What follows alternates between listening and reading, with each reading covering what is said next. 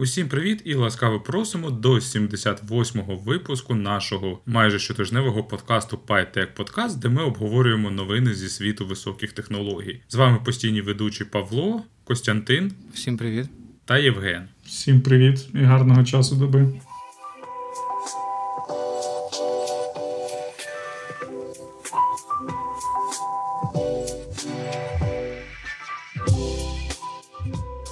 І сьогодні ми обговоримо, як TikTok може вплинути на автомобільний бізнес, про проблеми суші тероризму, а також про появу роботоксі. Цього разу вже реально.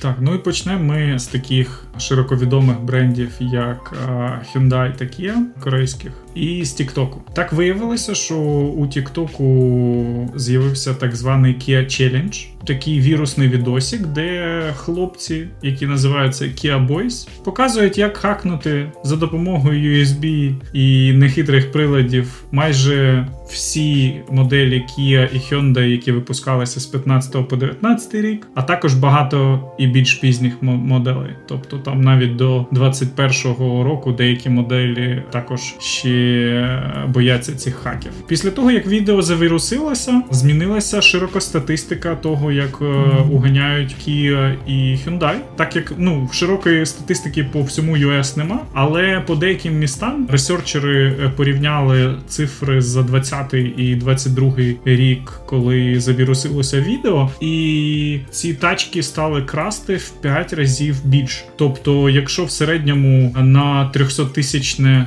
місто було 300-400 кейсів угонів такої машини, то зараз там 2,5 до 3 тисяч кейсів. Тобто видно, що ребята зекономили грошей на зборці, якби не поставили протиугонні системи і мобілайзери нормальні, і якби думали, що воно так все буде класно, і машини подешевше будуть, і гарні, і все, все у корейців класно. Але як виявилося, все ще не дуже добре, бо японці і німці і мобілайзери собі ставлять, а корейці тільки от після 2020-х почали ставити. Ну там все насправді ще трошечки як смішніше, мабуть, тому що імобілайзери вони ставили, але вони були частиною преміум підписки. Тобто у них там була якась додаткова платна опція, щось там Security Plus чи щось таке, в яку вже входив там імобілайзер, і ще щось додаткове. Але по замовченню він в базових комплектаціях не був активований. І тепер вони там дуже спішно активують цю опцію в усіх цих автівках. І це нас плавно підводить.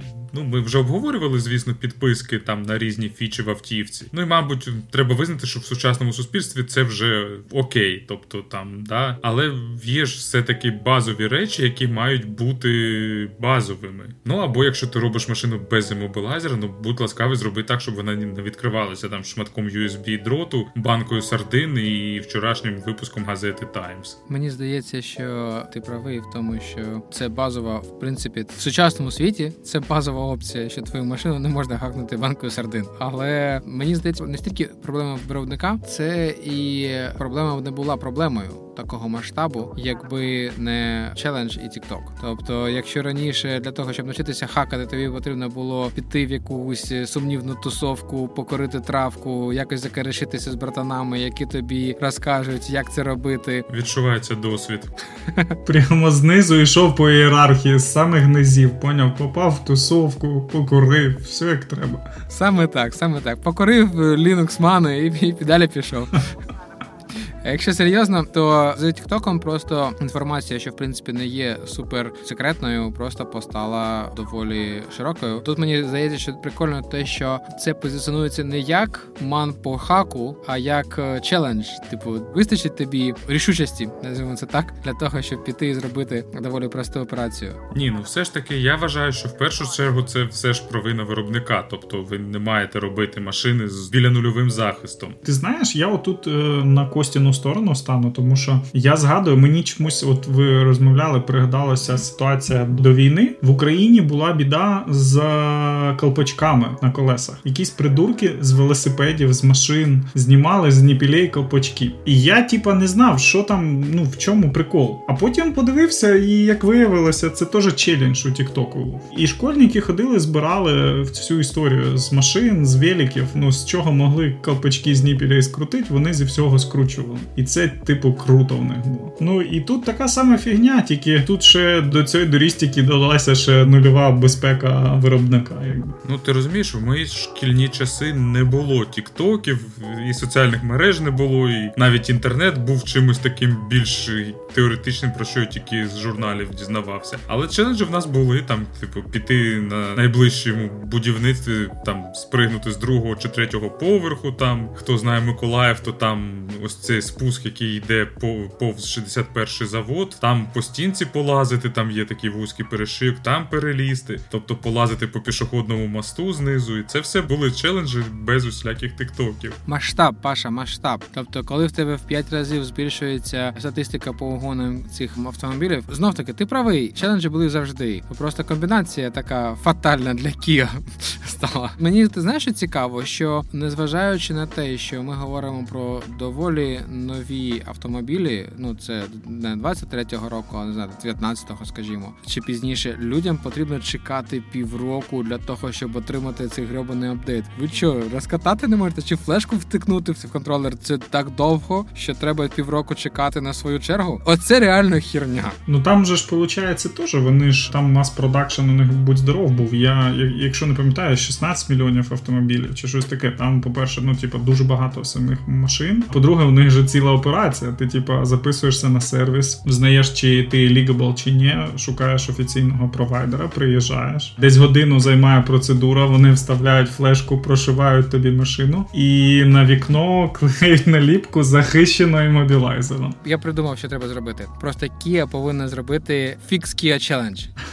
Або розіслати наклейки. Поки в тебе немає часу з'їздити на сервіс, ти просто наклейку бах, типу, вона вже прошита, не лізьте. Розумієте, таке враження, що в мене з віком змінюється думка, бо завжди я вважав, що не треба робити захист від ідіотів. Якщо хтось ідіот, ну він сам винен. Тобто, у випадку, наприклад, Kia, ну вони зробили деряву машину, тобто ринок сам на це зреагує, і вони будуть покарані падінням довіри і всім таким іншим. Але ось я все ж таки починаю думати, що все ж в першу чергу це задача виробника додати певний рівень безпеки, і не тільки про автівки, а про будь-що небезпечне, там починаючи з ленточної пилки і закінчуючи, я не знаю, там домашньою сковородкою, мають бути якісь запобіжники, щоб не дати там зробити собі трап. Ну максимально наскільки це можливо, без дикого здорожчання конструкції, тому що все ж таки навіть розумні люди, типу мене, можуть інколи зробити щось не дуже розумне. Те, що стосується довіри, Паша, так не працює. Я вчора це реально я проводив експеримент. Один з наших колег їздить на Hyundai, що точно підходить під рік. Я ми не перевіряли він, але я абсолютно певний, що це це типу воно. Просто тут в Хорватії немає немає челенджу ще. Але по іншому людина каже: та пофігу, типу, якщо захочуть е, там в мене машину гнати, то гонять.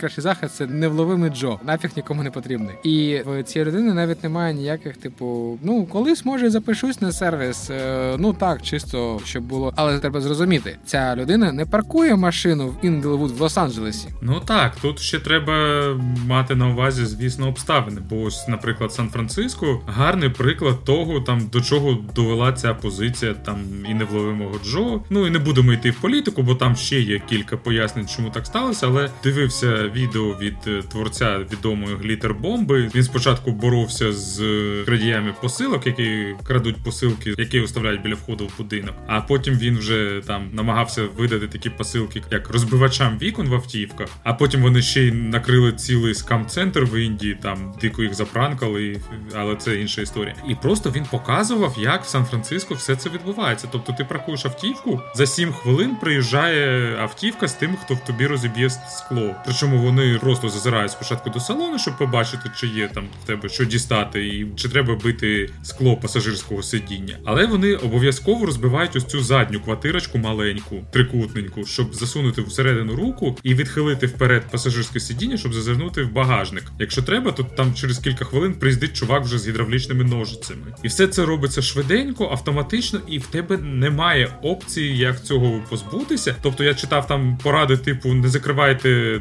двері, а типу залишить 20 баксів на торпеді, щоб вони просто взяли гроші та пішли. Щоб на дозу вистачило. Та ні, там розумієш, там питання не в дозі. Там відео вони показували з прихованих камер. Там чуваки, які не сидять на наркоті. Тобто там все так чітко організовано і залагоджено. А зараз тебе новина тенденція. Ти маєш залишати відкритим багажник, щоб всі бачили, що в тебе там нічого немає. Ні, ну слухай, у мене дві тачки а, обносили, чесно кажучи, і три кожаних куртки, три магнітофона і так далі. Вся історія така в мене склалася. І один раз прямо такі чуваки прохавані були, які просто зі сніфером сигналізації, просто під спортзальчиком собі чекали людей, які приїздять після роботи в офісі, що щось поробити фізично, і просто відкрили машину, все, що треба, їм взяли, закрили машину, залишили, поставили назад на сигналізацію. Просто дуже вічливі ребята виявилися. Так що я думаю, у нас вся така сама штука присутня насправді і без наркоманії планів. Слухай, ну все ж таки, навіть попри війну, попри там злидні і те, що людей стало менше грошей, воно не має такого, скажімо, повального характеру. Ну, може, в Львові, може там не знаю, десь у прифронтових селах, так, але я скажу у в Одесі дуже дуже жутко з цим. Ну тобто там тачки бомблять дуже сильно. Ну просто все ж таки маю сумнів, що настільки на потоці, настільки автоматично, що в тебе там за 7 хвилин в Одесі за 3. Але все ж таки цікаве питання: а що ще має бути включено в базовий пакет для будь-якої автівки? Ну, безпека таки має бути там. Бо так ми дійдемо до того, що там ці подушки безпеки будуть за окремі гроші. Причому вони будуть тебе чаржити, типу on activation. І якщо не списали, то ну сорян. Ну так, якщо не списали, то сорян, якщо там зв'язок трохи протормозив, ну теж вибачте. Тобто нагадує мені якісь кіберпанкове відео. Ну знаєш, я підписаний на цей Dust, канал на Ютубі, де там публікують короткометражки, зазвичай футуристичного направленості. І там в одній з серій демонструється поліція Нью-Йорку майбутнього, де вони можуть сканувати, типу, все, що відбувається, і система показує їм там, типу, crime in action, ідентифікує жертву. Жертва не має страхування. Ну, типу, пішли далі. Так, в принципі, і тут, що, типу, якщо не зачарджили, то і ні. Але якщо серйозно повертатися до цього, то мені здається, що необхідний набір обладнання він прописаний в вимогах до виробників, і ти не можеш далеко від цього відхилятися. Але і мобілайзер та камери, що знімають твої там людей біля машини, вони не входять до сейфті обладнання, тому що воно ж не впливає на твою безпеку, воно впливає на безпеку твого володіння автомобілем, а це не є компетенції дорожньої поліції, це компетенції іншої поліції. Чи можете їздити на автівці без імбілайзеру? Звісно, можеш.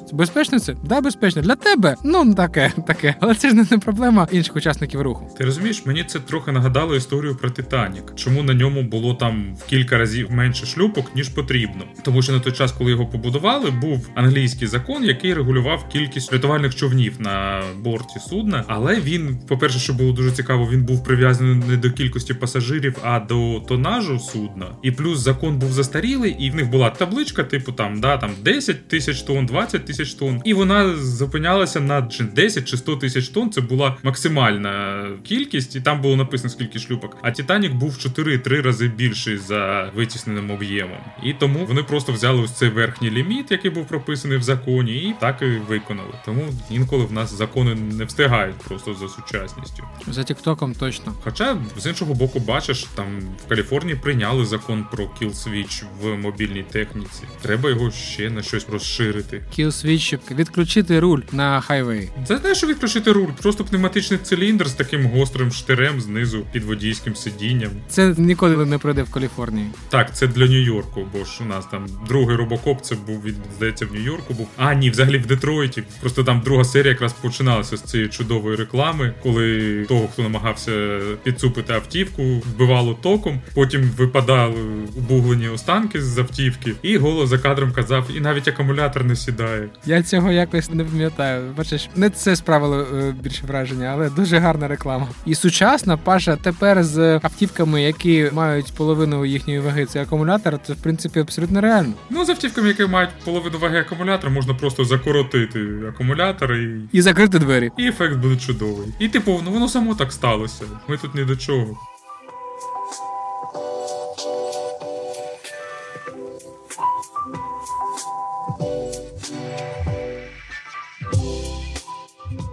Ну давайте, мабуть, рухатися далі, поки наша кровожерливість не вийшла за ліміти того, що дозволено в подкасті, і поговоримо про ще одну дику маячню. Підозрюю, що там теж TikTok може бути винний частково, але в Японії, і навіть не тільки в Японії, виникла проблема. Вона я впевнений, що вона є всюди, насправді, де є така можливість, але японці цим більше переймаються ніж звичайно. В них є, ну мабуть, всі таке бачили на відео конвейерні суші ресторан. Коли ти сідаєш за столик і повз тебе на такому довгому конвейері їде якась їжа, накрита прозорою кришкою. І ти там дивишся, якщо тобі це подобається, ти такий, о, це мені подобається, ти знімаєш це і їси. А потім там або по кришках, по штрих-кодах на кришках вони розраховують тебе, або навіть автоматично.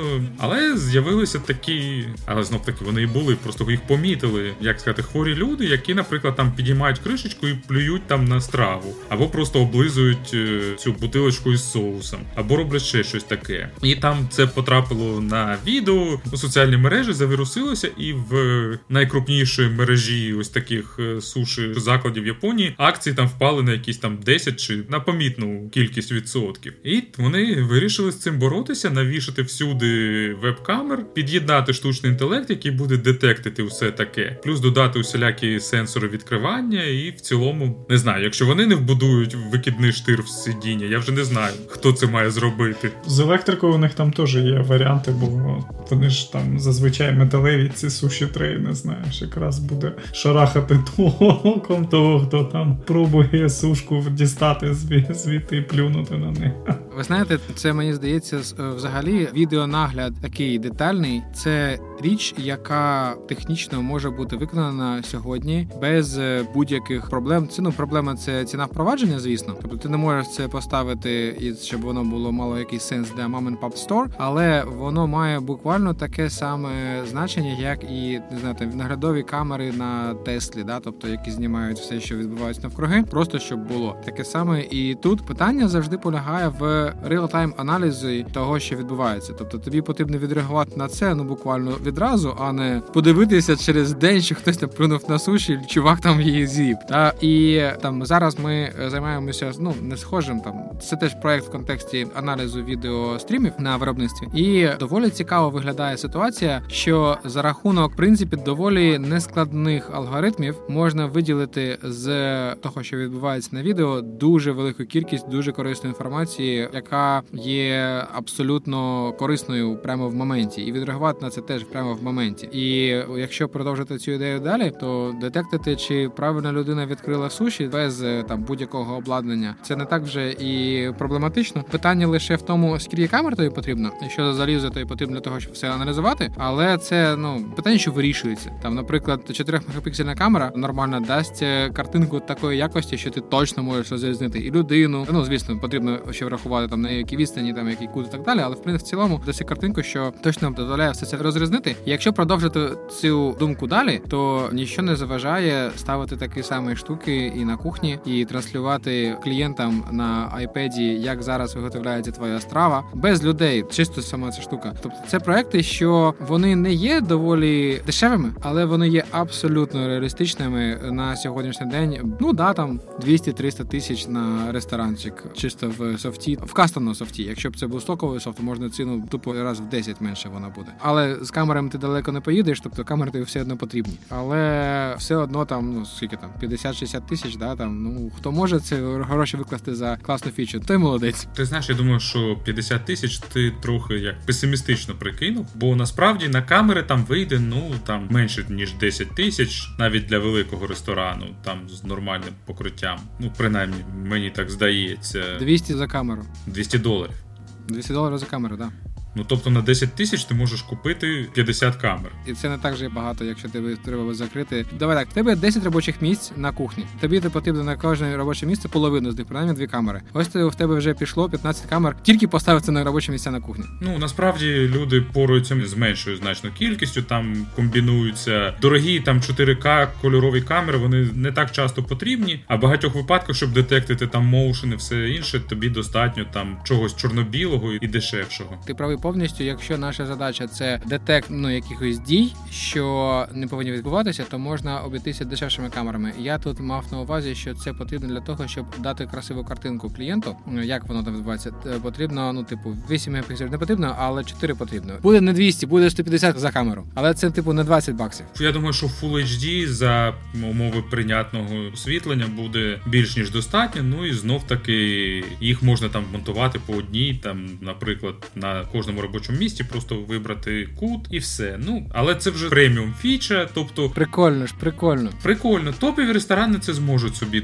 дозволити без питань. Знаєш, там якісь там мережеві готелі, типу Хілтона, Ріца і всіляких. Для них це взагалі там не питання це зробити. Але якщо в тебе задача дійсно там слідкувати за кастомерами, щоб вони не робили маячні, ну там найчастіше буде достатньо там і навіть чорно-білих камер. Але тут в мене є дуже цікавий приклад. Стидно казати, я колись на Ютубі дивився ревізор. Тобто мені воно зайшло просто подивитися, деякі є цікаві заклади там по Україні. Бо насправді багато в нас класного і було, і залишається, і буде. Тобто, і ось там був е, якийсь е, дуже топовий готель у Карпатах. Здається, чи в Ворохті, ну не буду згадувати. Ну і там дійсно, судячи з цієї ревізії, наскільки вона постановочна, я знов таки не беруся судити, але він виглядав просто, просто там знаєш, супер, все чистеньке, все абсолютно там вивірене. А потім власник готеля на постшоу розповідав, що в нього там по всьому готелю натикані камери. Він е, долучав спеціальну компанію, яка розрахувала весь цей проект, і в нього там якраз комбінація різних камер на різні випадки. Бо, наприклад, там, якщо детектити там, що коїться навколо на території достатньо чорно-білої, там з інфрачервоною підсвіткою. А наприклад, там на барі в нього стоїть максимально там з якимось телескопічним зумом Full HD камера, і він може спокійно наблюдати просто скільки там чого кому бармен наливає. Бар просто це основна точка, де гроші витікають. Ну, одна з основних. Тобто, і він казав, що і в них не було ніякої інтелектуальної системи. Тобто, там він і ще двоє помічників просто періодично дивилися ці камери, і вони дійсно допомогли там навести лад у багатьох е, місцях, які там є проблемними у готелях, у ресторанах і всьому такому іншому. Тож, е, ну і витрати в нього були на це великі, але знов таки цей готель приносив набагато більше, може і приносить набагато більше грошей. І це просто за умови людського перегляду, не 100% по часу. А якщо це автоматизувати, запропонувати якийсь там SaaS для цього, то це буде взагалі кілер фіча. SaaS, чесно кажучи, технічно доволі важко організувати, тому що в тебе є доволі великий об'єм трафіку, але встановлювати девайси, якісь ну типу ліцензований софт, е, це в принципі реально, звісно. Продовжуючи цю ідею автоматичного аналізу. Це ж е, відома проблема, що натикати камер це можна вирішити. А ось хто буде за ними уважно дивитися весь час? Ось це питання. І те, що стосується там бару чи десь ще, да, чувак зайшов, воно працює, тому що люди знають, що за ними спостерігають, але воно не буде працювати, скажімо, ось саме таким чином для там, суші терористів, тому що їх потрібно чітко ідентифікувати і зробити це дуже швидко до того, як е, там замовлення дісталося до замовника. Чому тому, що ну чуваку, що дістає суші, щось там облизує, йому в принципі все одно, і він ну їх багато. Тобто це не бармен, який знає, що є камера. Якщо він наліє щось не те, воно рано чи пізно випливе. А це інший кейс, на якому не можна впоратися без автоматичного аналізу. І я, в принципі, доволі позитивно ставлюся до тренду. Я вважаю, що за інтелектуальними системами нагляду майбутнє великий брат і все таке інше, все це нас чекає, тому що це тупо ефективно. Почекайте, скоро з'явиться Copilot, який буде підзатильник давати, якщо ти YouTube відкрив, типу, вийшов з ідея, він буде тобі металевого пінка давати. Вираховувати зарплати, Женя. Трекінг софтіни на всіляких е- галерах, вони ж давно не новина. Але зараз ситуація з цим змінилася.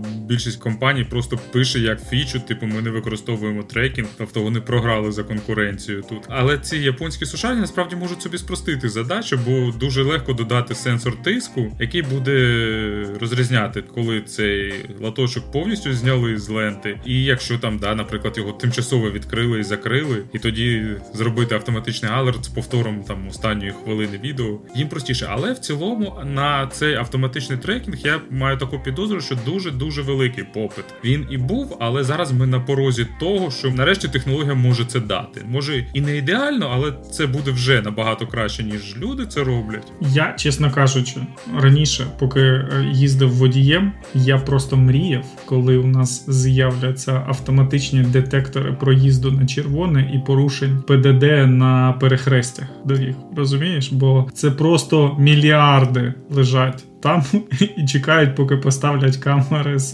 автодетектором порушень ПДД. В цій самій Каліфорнії, там принаймні в Лос-Анджелесі, в них же ці є ride-sharing lane, типу, крайня ліва смуга, в якій ти можеш їхати, якщо ти не сам їдеш в автівці. І народ почав там ганяти всі підряд, але потім поставили камери, які це непогано детектять. Але народ доволі довго обходив це, просто саджаючи надувну ляльку з секс-шопу поруч із собою на сидіння і пристрібуючи її. DMV Каліф... Каліфорнії довелося міняти камери там на більшу роздільну здатність і тренувати ще окремо розрізнення жива, нежива людина. Це теж не дуже складно, тому що жива нежива не рухається. Це приблизно там та сама ідея, що що використовується в верифікації identity, коли ти показуєш ну на там не знаю, якісь там біржі, ти регаєшся, чи якийсь інноваційний банкінг, і тебе просять зробити фотку, але не просто фотку, а за допомогою аплікейшну. І цей аплікейшн він не знімає фотку, не знімає відео коротеньке, на якому ти поводишся як жива людина, те, що тримає там якийсь identity card. і воно аналізується, що це, це дійсно жива людина, а не фотографія чи там якась ще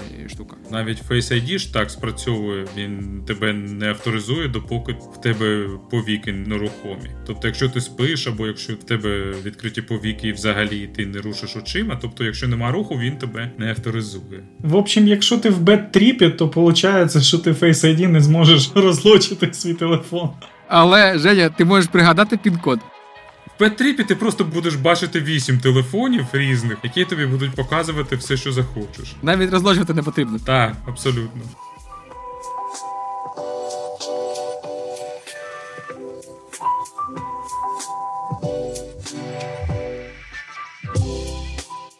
Давайте поговоримо про інновації в області роботаксі. Це та штука, яку ми всі чекали роками, і, начебто, воно вже близько. Новина полягає в тому, що Zux продемонстрував нове таксі. Це Zux – це підрозділ Amazon. От, типу, раніше був стартап, тепер це підрозділ Amazon. Їхній девайс е, він виглядає як два гольф-карти, що зціпили між собою задніми частинами. Він може їхати в обидві сторони з однаковою швидкістю. Це не класичне авто, і в нього немає педалей, в нього немає руля. Ну, типу, ти просто сидишся як вагончик, що їде автоматично сам. Вони отримали дозвіл від DMV на використання цього. Вони запевняють, що це перший роботаксі, що пройшло всі-всі-всі сертифікації, але це не дуже точно, тому що коли запитали коментар від DMV, вони відповіли, що це в розгляді. Тобто ви можете їх використовувати, поки ми розглядаємо, але остаточного апрува на те, що всі сейфті фічі там є, цього ще немає немає. Але в будь-якому разі воно робить автоматичну навігацію, воно рухається з максимальною швидкістю 35 міль на годину. Ну це типу звичайна швидкість для е, міста. І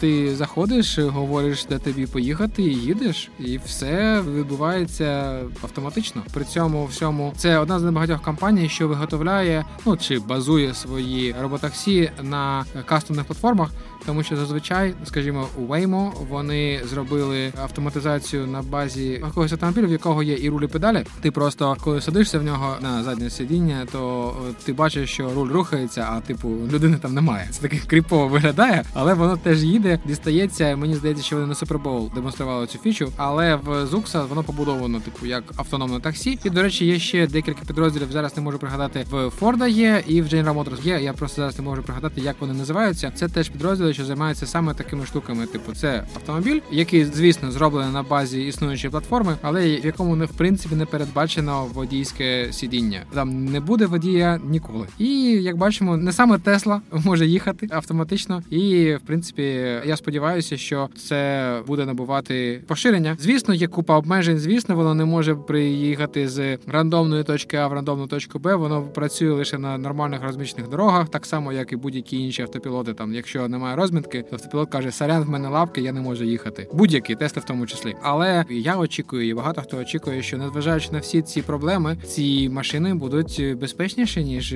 водії. Тут насправді знаєш ситуація, там що десь в Сан-Франциско немає розмітки, вона не так часто зустрічається, як у нас. Ну ти знаєш, ти будеш здивований. Там я вчора, коли готувався, я читав е, про кейс е, до Тесли. Спойлер, типу, коли Теслу звинуватили, що автопілот впілячився колись, і таке було резюме. Але це історія доволі стара. А читав я її в контексті того, що суд дійшов висновку, що Тесла не може бути винним, бо автопілот в принципі не може бути бути вімкнути на цьому участку дороги, бо там немає розмітки. І телеметрія це підтверджує. Тут вже питання, чи довіряти телеметрії від Тесли в справі проти Тесли. Вони ж забрали це все одразу. Вони ж не чекали два роки, щоб забрати телеметрію від Тесли. Ну так, я думаю, коли там розслідування є, є ордери, то вони телеметрію зобов'язані надати. Ну от про розмітку і про те, що будь-який автопілот буде помилятися, то чиста правда, тому що я просто згадую ці ситуації, коли ти десь по трасі сверлиш далеко за сотню і вдруг заїжджаєш кудись, де нема розмітки повністю з нормальної розміченої багаторядної дороги на просто новий асфальт, який поклали, або і ще не встигли розкатати там розмітку, і ти просто як в воду пірнаєш. Тобто там, в принципі,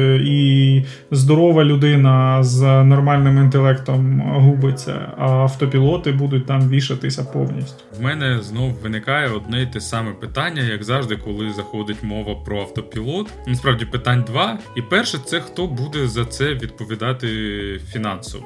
Бо ж е, знаючи американську систему юриспруденції, чим більша і багатша компанія, тим цікавіше з нею судитися, бо ти можеш більше відсудити. І при тому, що я стовідсотково впевнений, що автопілот буде менше потрапляти в аварії, там і взагалі буде набагато безпечніше, ніж люди. Все ж таки навкруги будуть люди, які водять. Ну і знов таки навіть автопілот сам по собі не може бути стовідсотково безпечним. Буде якась там мізерна доля відсотків, коли сам автопілот буде винний. І ось е, інколи це може призвести до якихось дуже поганих наслідків. Там не знаю, починаючи просто з загибелі пасажирів і закінчуючи там сценарієм, вилетів на зупинку автобуса, вбив там 10 людей. Ну, е, там для Зукса там багато обмежень насправді. Вони там, типу, можуть тільки в день в нормальну погоду їздити і не швидше, ніж 40 миль на годину. Це там 70-80 кілометрів на, на, на метричній системі, не пам'ятаю. Ну, щось близько того. Тобто там багато у них рестрікшенів. Слушай, ну я думаю, що для Amazon не є проблемою застрахувати ці ризики. І ну, впілявся наш автопілот в е, зупинку. Ну, сорян, ось страхова розбиратись з нею, все застраховано, отримали там грошики і сказали, більше так не будемо. Будемо детектити зупинки і об'їжджати їх десятою дорогою. І все, поїхали далі. Тобто, давай так, коли інциденти зупиняли прогрес? Я не знаю, скільки ткачів було вбито цими станками 30 років тому. Інциденти зупиняли прогрес. У нас найближчий приклад це Германія, яка закрила всі ядерні електростанції. Просто найтупіше рішення в історії, ну окей, не в історії людства, але воно дуже нерозумне. І да, це інциденти, які навіть були не в Германії, вони зупинили прогрес. Такі штуки існують. Я сподіваюся, що комерційна компанія розумніша за державу і дуже добре рахує свої прибутки, тому буде наполегливо. І давайте, Паша, вона ж не одна така. Типу, ті самі ситуації знаходиться і Amazon, і Google, і Tesla. І найкраще і найпростіше рішення на сьогодні це застрахувати ризики і взяти їх на себе для того, щоб уникнути філософських дискусій, що там відповідає водій, хтось ще, хтось ще. Ну звісно, кожного разу, якщо ми кажемо там про Теслу, то якщо за кермом був водій, то це його помилка. Якщо за кермом була, ну умовно кажучи, автопілот, то це позов до Тесла. Я знаю, що Тесла не дуже любить платити по цим штукам, і в них там є ціла низка виключень, коли ми ні за що не відповідаємо. Список це доволі великий. Але я думаю, що найрозумніше рішення, що ми можемо зараз побачити, це так само, як і з класичними автівками. Якщо тобі виробник гарантує, що в тебе колесо не відвалиться на трасі, а воно відвалилось, ну ти позиваєшся до виробника і отримуєш свої гроші. Ну, якщо ти живий. Якщо не дуже живий, то позивається твоя сім'я і отримує гроші. І якось це привело нас до ситуації, коли в принципі нові автівки вони доволі надійні. Ну якщо вони не китайські.